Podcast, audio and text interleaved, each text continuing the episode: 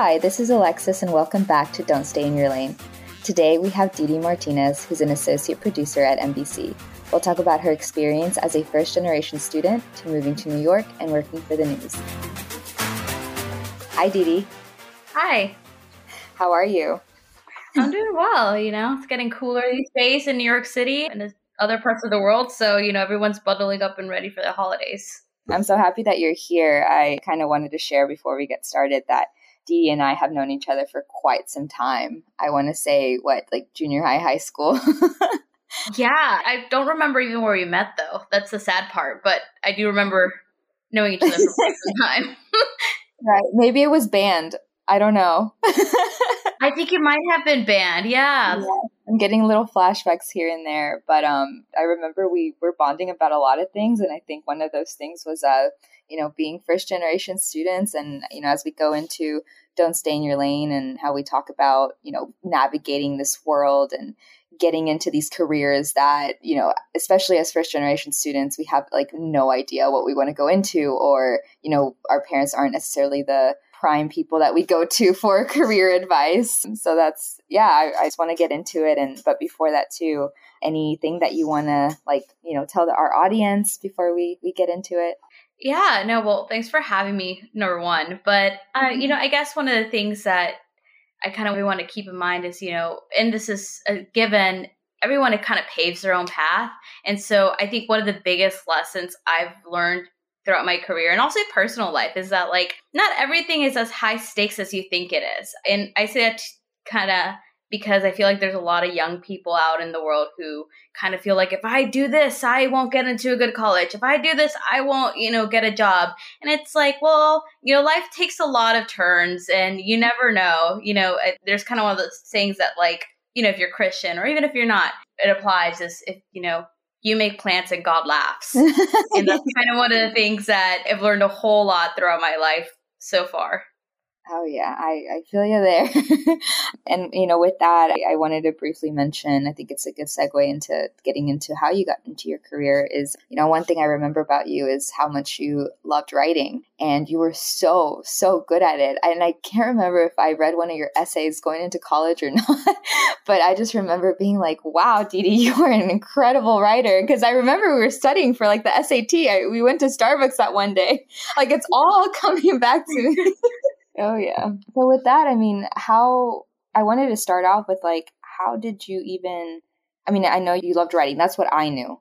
But how did you, get to that point and then, walk us through how you decided to what your major is or did you go from high school to college? Did you do community college first? I just tell the world your journey. Yeah. Well, I think one of the things that I kind of did to get to where I was and how I kind of chose to get into journalism in the first place is really having, as much as I could with my junior high self, a kind of talk of what do I like to do? Who am I? What's the best fit? And I've taken admittedly way too many career tests when I was younger trying to figure that out. But as you said, I loved writing and kind of part of that I knew from the very start that I was more of a creative person, one that liked to make things happen. But then I think when I started thinking about what else I like talking to people, I really like knowing things first and then sharing in that look of people surprised, oh my goodness, I didn't know that. And of course, I like traveling. Who doesn't? So I thought about what career would get me there. And, it was journalism. That's kind of half of the equation, right? Because you think you like something and then you're well, am I actually kind of good at it? Or do I even like it once I've actually started applying it? So I think that's when I really got into internships and kind of little fellowship programs, even ones that I was not, didn't meet the age requirement, because at least when you're younger, these journalism programs have an age requirement. So I would apply anyway. Just be I hope they, I'm the youngest person that they accept. Right. Wow. And so let me see. So when you were in high school, okay, so you mentioned these career tests. Were these tests something that you felt really helped you and they were given to you by a class that you took? Or was it something that you were just was it something that grew from within when you were younger that you just knew, I don't know, for me, I always like to Google everything. Like once I figured out and discovered what Google was like, oh my gosh, I can guess Google anything and I might get an answer.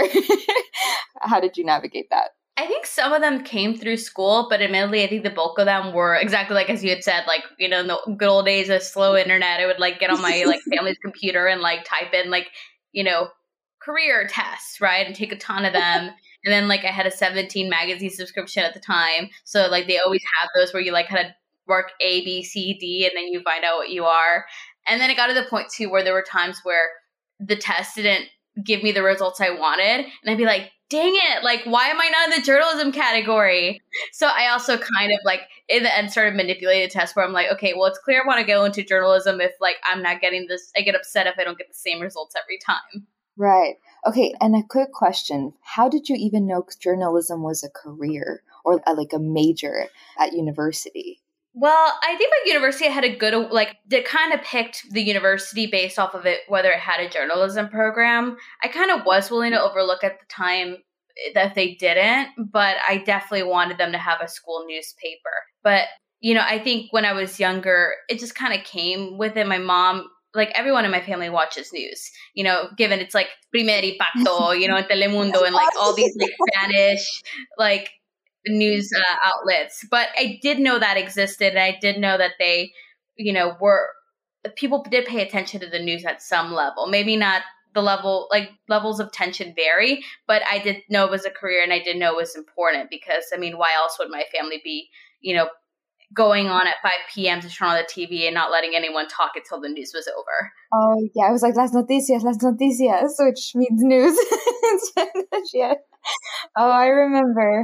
I still do. Oh, okay. That makes a lot of sense. And that's awesome that you like, you know, I don't know. I love that you, from the start, I remember you loving something and really just pushing for it. And so let's talk about that. So you graduated high school and then you went into college. And how was that experience for you?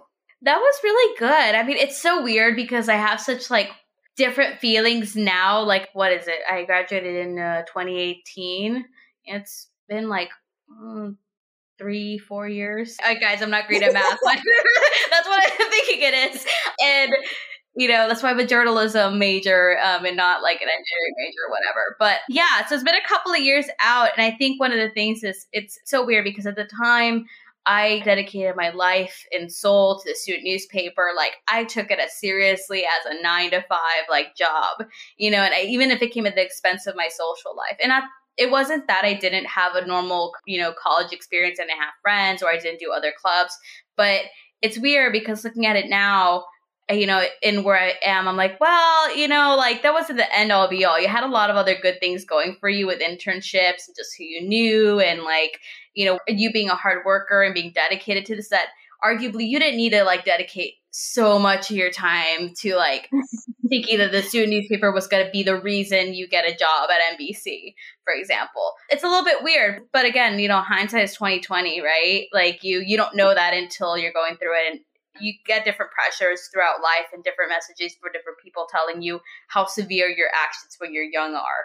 And when you were in college, you know, did you have a mentor? Did you have someone that was really like integral to your journey and like even getting, you know, those internships and stuff? Because I think a lot of people maybe listening, you know, I didn't know what an internship was until I got to college and what that even meant. And I had someone older than me go and tell me kind of how to, you know, you should do an internship. And I was like, well, what's that? Like, am I going to get paid for it? Like, you know, so how did you get introduced to that word? And then you mentioned fellowships as well. Like, can you talk a little bit more about that?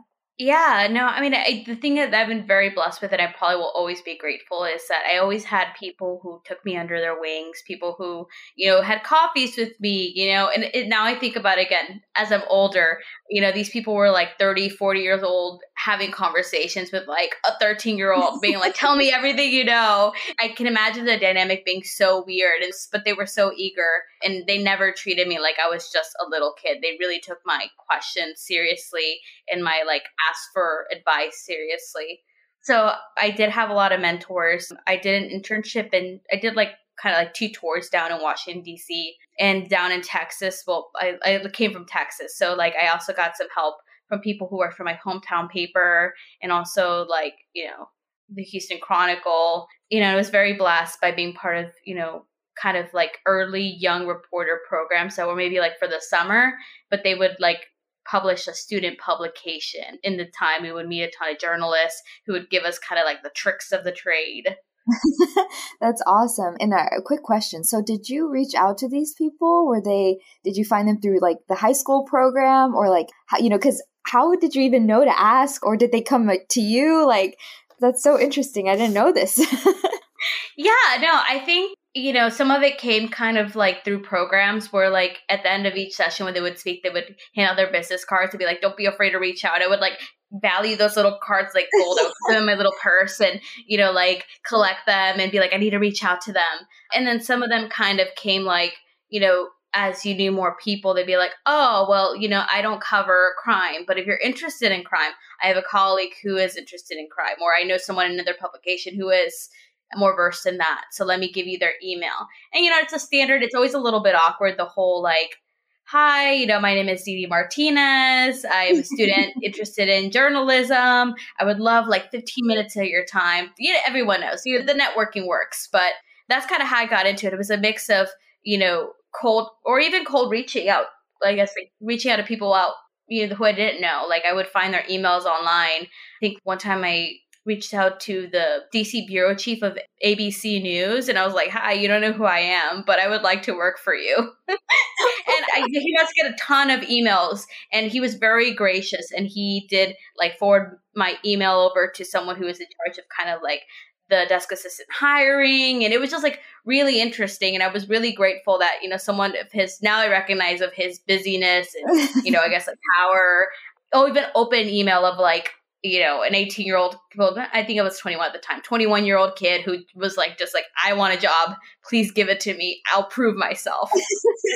But I think that's so important for, you know, the audience hearing this. Like, you do have to, like I always say, don't put your foot in the door. Put your whole leg if you can. Like, reach out and, you know, try to, like, get them to know you, because I always say, oh, you know, sometimes that cold calling doesn't work, but sometimes it does. And, like, one thing that I always say is show interest, because like who doesn't, you know, someone's like, oh, hi, can I learn about this? Or, you know, I'm interested in blah, blah, blah, whatever I do. And I'm like, oh my gosh, someone's interested in me. Like, yes. Okay, cool. You know, let me tell you what I do. And that's sometimes how you find incredible mentors. So that's awesome that you did that, and that, you know, it proves that it does work. And I think when it comes from a genuine place, like, you know, you show that you do. And I wanted to ask too, did you ever like submit or attach sample work, for example? Is that something that you did?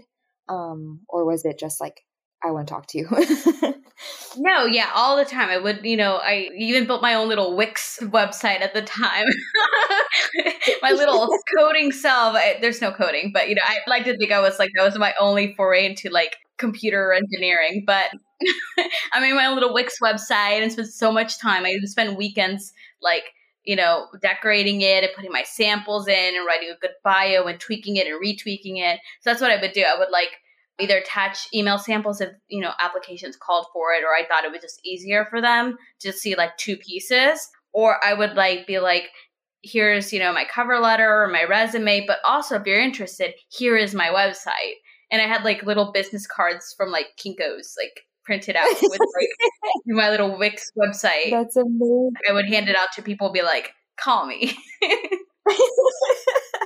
Oh my gosh, I love that. Okay, so you have all this going on, and so you're in college, and then how did you get into NBC? Like, where was there like a turning point, or what happened? Well, I think that was kind of part of my tour in DC. So I did, you know, Baylor in Washington is what they called it. Mm-hmm. And at the time I had applied to the DC bureau in Washington, you know, Washington DC obviously. And over there, I worked for the political unit. It was an interesting time to be there, too, because that was like during like the Clinton-Trump election. And so that was like a really interesting time, because like my internship fell right during that time where people were, you know, getting ready to cast their vote and vote for the next president, and just kind of like seeing kind of the culture and the way people worked and the questions people were asking, you know, in advance of, you know, the next president was really interesting. So I worked for the political unit there, and I did mostly digital writing, but I also got to see, you know, what it took, like their broadcast arm, like what the people in the broadcast unit were doing day to day and how they went about their work. And I had really good mentors also in the political unit. They were like Carrie Dan and Mark Murray, and they kind of like run the show there. And they're just, again, incredibly busy people who I just like so honored would even open their door and be like, you know, do you want to talk about, you know, what you want to be doing in life, like how you can get better, like to schedule a time with me. I want you to get the most out of this internship. And that meant a lot to me. Wow, that's amazing. And so you go there and then you come back. And like, when did you start applying for the NBC position? And like, how did you also go into like figuring out that title, right? Because like, I think something that like from personal experience, like I didn't really know titles, like, oh yeah, you know, the traditional careers, but it's like, how do you go about choosing that title or like, you know, being a writer versus a producer or, you know? So yeah, like, I guess like my example is a clear example of like, you think you know what you want in the moment, and then you get into it and you're like, well, this is actually pretty cool, right? And so I kind of came in thinking I was good, like write for the Washington Post or the New York Times, which I mean, you don't know, like life, it's winding and big, right? But I had thought that was going to be the case, a clear print digital trajectory. Then, you know, I graduated college. I got to this thing called like the News Associates program, which is kind of like the NBC News page program where you tour the different shows, but for news. And so the idea is you tour different places around the news network for about a year, and you kind of like see what you like, you develop your skills, you're kind of like more it's like a fellowship essentially. And that's how I fell into, I did a tour in the digital arm, and I also did a tour with the investigative unit. And ultimately that's how I got into the investigative unit. Your part of that is amazing. So tell me more about that. And you had mentioned when we were speaking earlier, you know, not think you were going to be like this writer, and then you got into being a producer. Like, can you tell us a little bit like the major difference or like what's something you super enjoy about your role now? Yeah. So, I mean, with the investigative unit, it's really unique in that, like, a lot of people know a lot of things. Like, they know a lot of people in the unit know how to report. You know, they obviously like know how to write for digital. They also know how to write for broadcast. So they're kind of like a hybrid role. But, you know, a big part of my trajectory is just kind of the broadcast part as well, especially because as an associate producer, you help a lot. You help with the reporting, but you also help with the management of like, okay, let's get this on TV. Let's, you know, get this ingested, which means it's like converting like the outside footage into our internal systems. Let's get this cut. Let's, you know, talk to the shows about when they may want to air this. So there's kind of like a different workflow there. And that's kind of how I got into that. And I thought I wouldn't enjoy it as much as I do when I first like was told like that was part of the job, part of the researcher and then associate producer job. But the more I realized that it was just my own discomfort. I think I was just uncomfortable because for so long I knew how to write and I knew it could be better. But that was kind of a thing like, okay, like just keep writing. And then they were like, wait a minute, no, you have to like produce too. And I was like, oh my goodness, this is so scary. What are these systems? How do I cut? Like, what if I go in the field and something explodes? Like, I don't know. It was very doomsday scenario. And now I recognize it was because I was afraid of what I didn't know. Right. Wow. Okay. And I think that's so important because I think sometimes we're like, no, you know, we stay comfortable. And I think that was a really important point to make is that sometimes we don't want to be uncomfortable, but that's when we grow the most, when we're placed in these situations where you're almost, you know, forced to learn something new. And that's awesome that you ended up, you know, enjoying it and I guess, you know, loving it. I hope that you love what you do. It seems like it. And I'm so, so happy because, you know, sometimes I know many people that are in a job or in something that they don't really enjoy. And so I really... you know, good for you for always asking the questions and placing yourself in these situations. What's like something super cool that you think or that you've experienced in your job or that you think is like, I don't know, maybe not traditional about like what you do on a day to day? You know, I think one of the interesting things about, and this is very specific to the, you know, investigative unit and a big privilege is that you know, with investigative unit, we get to work with a lot of like heavy topics, very in-depth topics. And I guess like traditionally the way it used to work, I don't know if it still works this way in print, you don't really get into investigative units until you're a very seasoned like journalist. You're like probably like 20, 30 years in, you know, just because it takes a different skill set. It obviously requires a basic journalism chops, right? And even like, for example, some of the topics we, you know, touch, sometimes we do stories on like military or national security or, you know, international relations. Those kind of things, again, are sometimes more reserved for like what people would consider like more seasoned, veteran, heavy hitter journalists. And me as a 25-year-old, right? I've been able to do stories on those topics. So that's really, it's been very interesting. It's been very nerve-wracking too, because I mean, not to say that, you know, things don't matter. They always matter. Getting things right always matters, regardless of whether it's someone's name or it's, you know, national security, getting, you know, getting like facts right there. But I think it does bring a different kind of pressure when it comes to things that take a little bit more time and maybe take a little bit more, I guess, trust from the source that you're speaking to. Because a lot of times with the topics we report on, these are people's lives. Like these are people who sometimes are going against their best interests talking to you and are really trusting you. And I've been told that a couple of times too by the people who do talk to me for stories. They're like, I trust you. Wow. You know, and that's one of the things that it's like great, but also puts a whole lot of pressure because I'm essentially a stranger, you know, and if I don't take you seriously, if I don't handle things as a professional in the way I should, I could very easily, you know, put you in danger or, you know, ruin your life. I mean, we really try to not, and we try to think about it over and over and over again about the ways we can protect our sources. But that's kind of a really big weight on your shoulders as a journalist that people say, I trust you. Wow, that's incredible. And kudos to you for, I'm sure that can be kind of heavy sometimes. Would that be a right term or like a right word for that?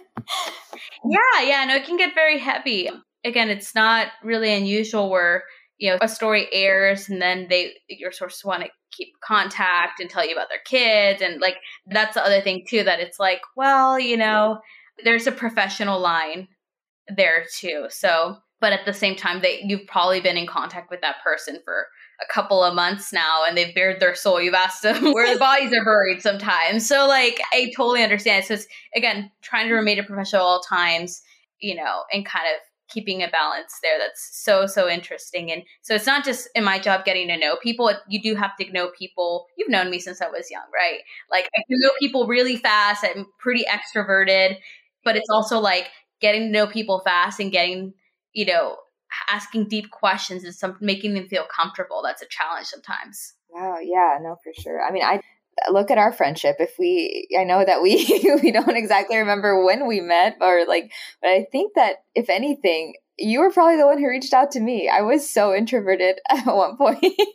And I definitely remember feeling super comfortable and, you know, just, I don't know, I was like, wow, I want to be her friend. I want to talk to her. And then next thing you know, I'm, you know, going to a school dance with you and you're the whole like group of friends. So I definitely, and it's awesome that you get to like, you know, you've cultivated that about yourself, like throughout your journey, which is really neat to see.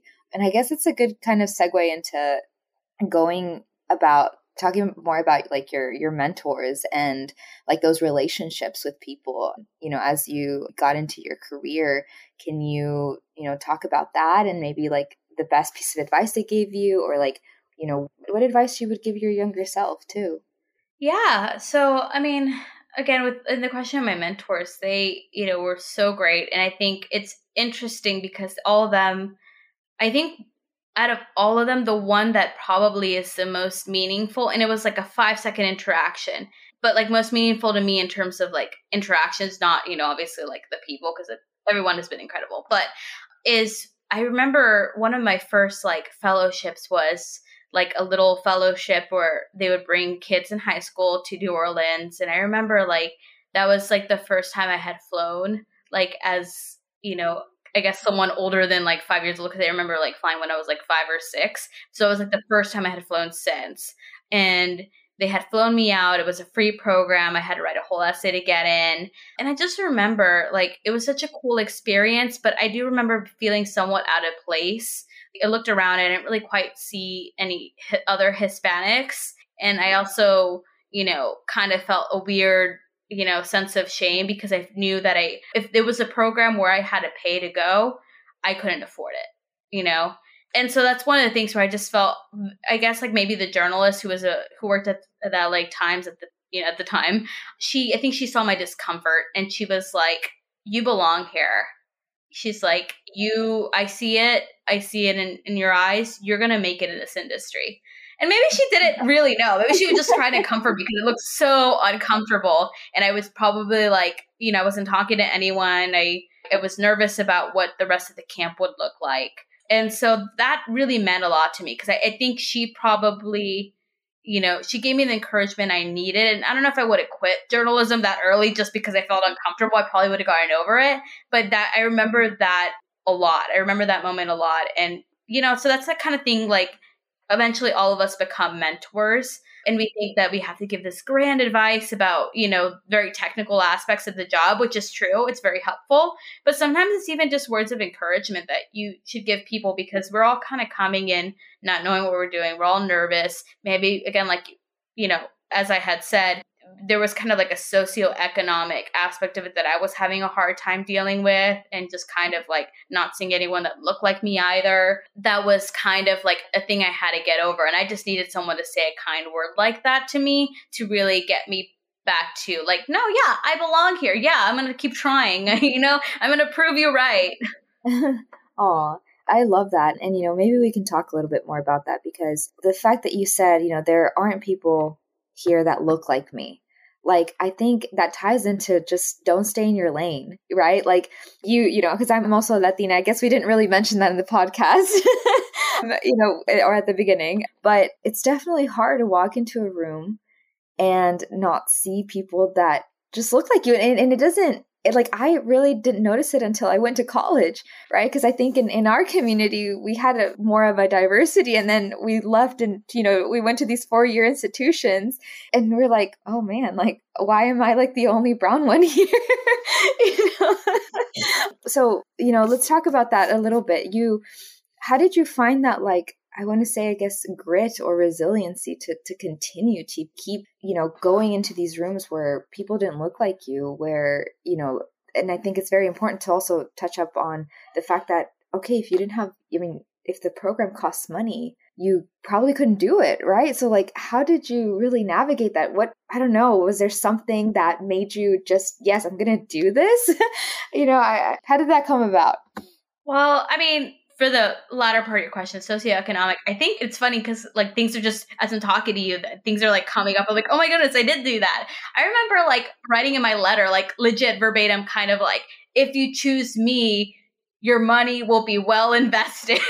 Like very like something along those lines, you know, because I was aware at the time, again, you know, what money is and how much things like this cost, you know, and part of that again came for the fact that I probably could not afford that experience if I had to pay for it, you know, but I also was aware that like, you know, they didn't want a kid who was just like using it as a free trip or, you know, we're just not going to take it seriously. So like, that's kind of been my approach to all opportunities is really trying to prove myself, but proving myself knowing that I am taking the place of someone who, you know, might also deserve it and really taking that seriously. And so like, that's kind of how I navigated that. I think it made me a better person knowing that like what money costs at an early age and like what lack of money could do for your quality of life. And just kind of that heightened awareness really, I think made me a better kind of like, better worker, but also like a better person in life.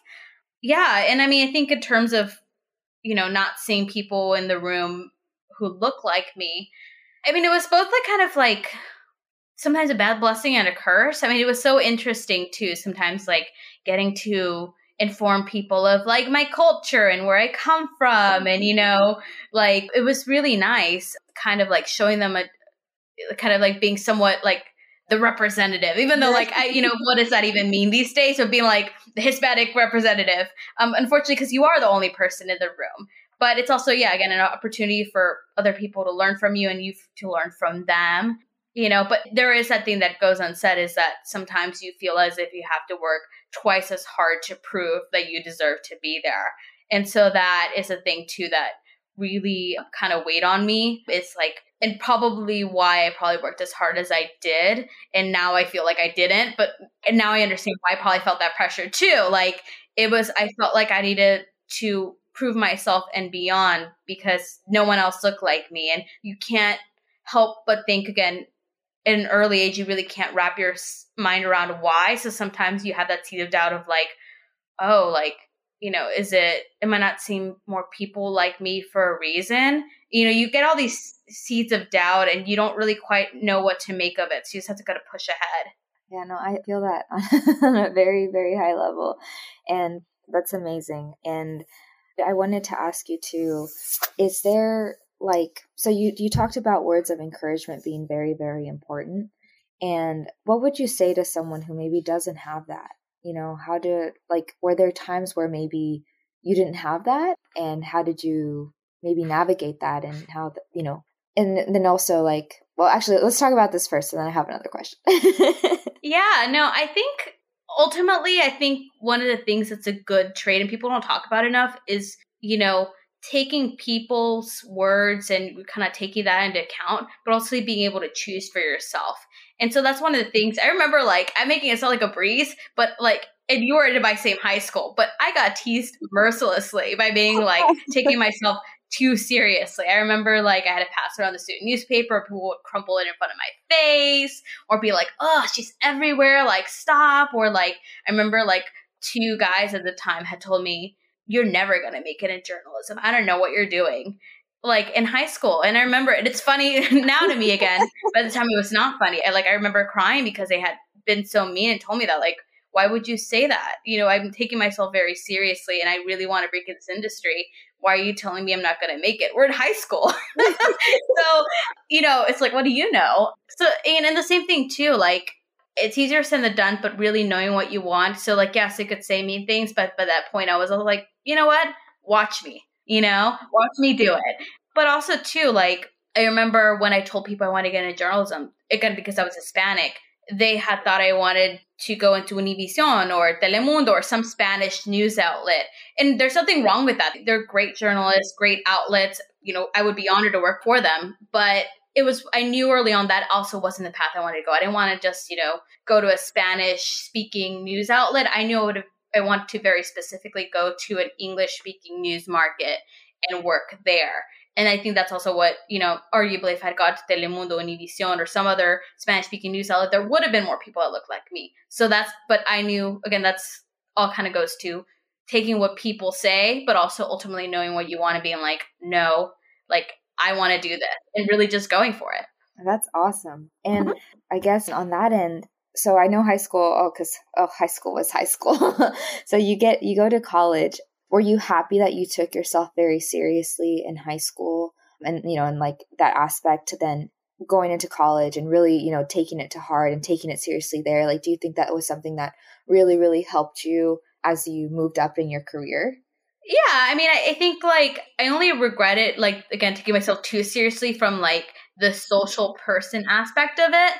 But I don't regret it from a professional standpoint. I mean, I was very lucky that for my student newspaper that I worked for, really, like, they just said, whatever you want to do, consult us and, you know, do it. Do something that's never been done before. The sky's the limit. At the same time, they did remind us, like, yes, we're a student paper, but our words and the things we publish have consequences. So that was so key because the thing is, like, I think that's what made me ultimately a better reporter too. And especially with the investigating, and it is like no detail is too small to get wrong.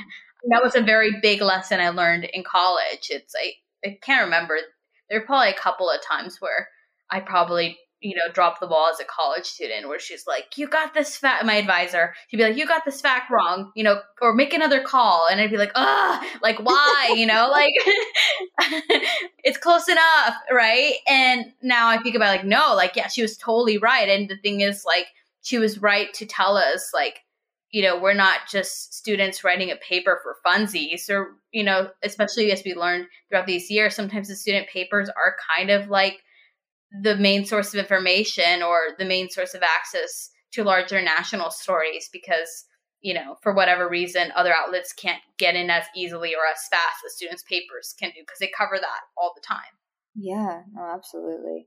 Now in your current role at NBC, what's something that's been very like challenging in that aspect or maybe something you experienced that you want to share? I'm trying to think with NBC.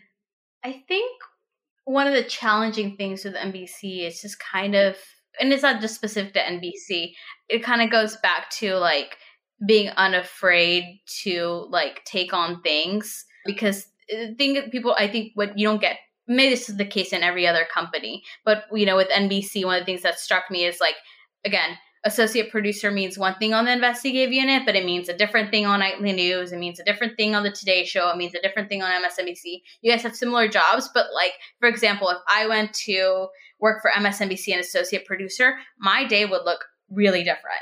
And I'd have to be okay with sitting in that discomfort of like, you know, learning a new job. And ultimately, you have to trust whoever hired you because obviously, yeah, they're not dumb. They know that you probably don't know some things about how things work, but they see something in you. They see some skills that make them believe that you'll pick it up quite fast and be an asset. So that's kind of one of the difficult things. This happened a couple of times where we, in the investigative unit, we work a lot with different shows and like, they're like, hey, put this in the blah, blah, blah, blah, blah, blah, as if I know what it is.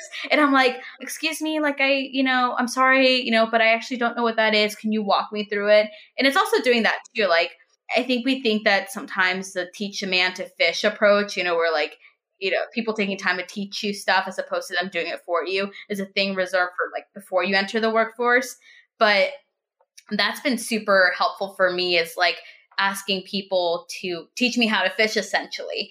And, you know, sometimes they're too busy and I understand, but a lot of times they're more than happy to do it because chances are like they get more tired of doing it for you than teaching you once and then you doing it yourself. And the interesting thing is that because of that, it kind of like multiplies, right? I learned they teach me, then I teach my colleagues, and then they teach their other, you know, like people. And so like, that's kind of one of the things that I found really, really helpful and still to this day is really kind of the humility of it all and telling people what you don't know and asking them to fish, asking you to teach you how to fish and, you know, really going about it very gracefully.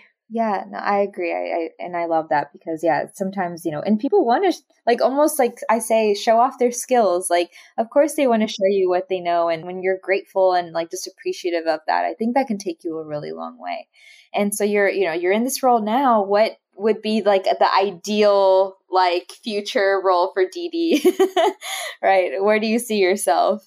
You know, well, happy, right? But yeah, happiness first. Happiness first. Well, no, but seriously though, like it's so weird because like, again, not to get all weirdly philosophical about it, you know, and I acknowledge some of this is a thing of privilege, you know, that you and I, Alexis, have been like made it like pretty well, you know, and we definitely have seen the fruits of our hard work up to this point, but you know, the pandemic has really taught us that work is important, but life is too. The life around it is too. And having good boundaries are necessary. And, you know, making time for friends and family is necessary. So like, that's the weird thing that happened. It was happening before pandemic, but more so after the pandemic, I realized like, you know, like I'm a good worker, but I'm more than that, you know? Yeah.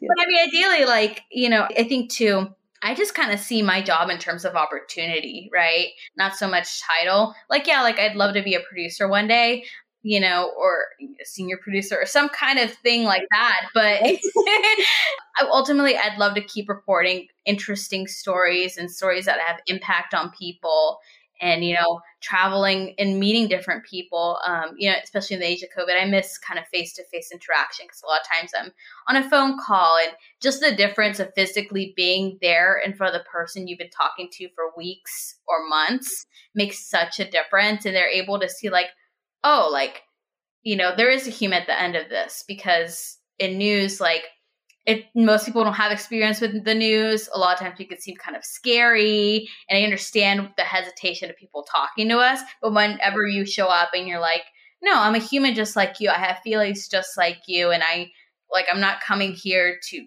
deliberately cause you harm. If anything, I come to you because, I feel like you could really tell a story that others can't. I'm so excited to see you as your career unfolds and everything, because it's been so interesting. And I'm so happy that I finally kind of got to sit down and, we made a podcast. It wasn't even just hey, let's talk about, how you've been and let's catch up. And, but I got to hear your story, and, hopefully a lot of people will hear this and get inspired and know that, hey, you can do this. And, it's okay to take yourself really seriously, because I got that comment too. And, there's always a balance, but, it's definitely a lot of hard work and, navigating this world that is so new to us, right? Like I said, we didn't really go into the first generation in depth and stuff, but, we're in a whole different world than our parents. And navigating this world. And, I guess we kind of took a more traditional path of high school and university, but all of that in between is not traditional at all, especially for people like us. So I love that for you. And I guess to kind of close the podcast, what's, a piece of advice that you would really give the audience? And it doesn't just have to be one, if you have a couple of things. Yeah, no, I mean, given so many little, hopefully other useful pieces of advice along the way, I guess it's so cliche, but I think one of the things that's really struck me is don't be afraid to mark your own path and do untraditional things and do things that make you uncomfortable, but also don't forget kind of the basics, right? I can't tell you how many times general kindness has gotten me somewhere, or even I'm so grateful I, all through high school, I've been working since I've been 15, but I worked at Chick-fil-A, and then I worked at Nike, and I worked all these retail service jobs. And believe it or not, the skills I learned there sometimes are just as useful, if not more useful, than my very specific journalism skills, just because sometimes with my job, and I think I'm sure in many other jobs, just being able to people manage and deal with people and understands people's frustrations in the same way you would encounter them whenever they don't get their sandwich the right way, or you won't accept their return purchase, has really been helpful. So, I mean, I guess again, very cliche, but don't undercount the other lessons you've learned that maybe are not very specific to what you've gone to college for, or, you've been told you need to make it in the industry. Because at the end of the day, you have to deal with people, and people, people's skills are just so crucial. Oh yeah. That reminds me of something that my dad said to me. He said, Alexis, no matter what the job, the job itself will never be as hard as dealing with the people. And I was oh my gosh, that's so true. He knew. Wow. Yeah, no, it's crazy. But thank you so, so much. And I'm so happy that we got to, in a way, catch up. And this felt a lot more fun than just be on the podcast. No, I love this. And I am so excited to see where you're going. And, I hope that everyone listening, just coming from me, that I've known Didi for quite some time. She's incredible, super humble, but she is a go-getter. If it's one thing I know, is you want something, you're going to go get it. And just thank you so much for being a part of Don't Stay in Your Lane today. Oh, thank you for having me. Okay. Bye. Bye.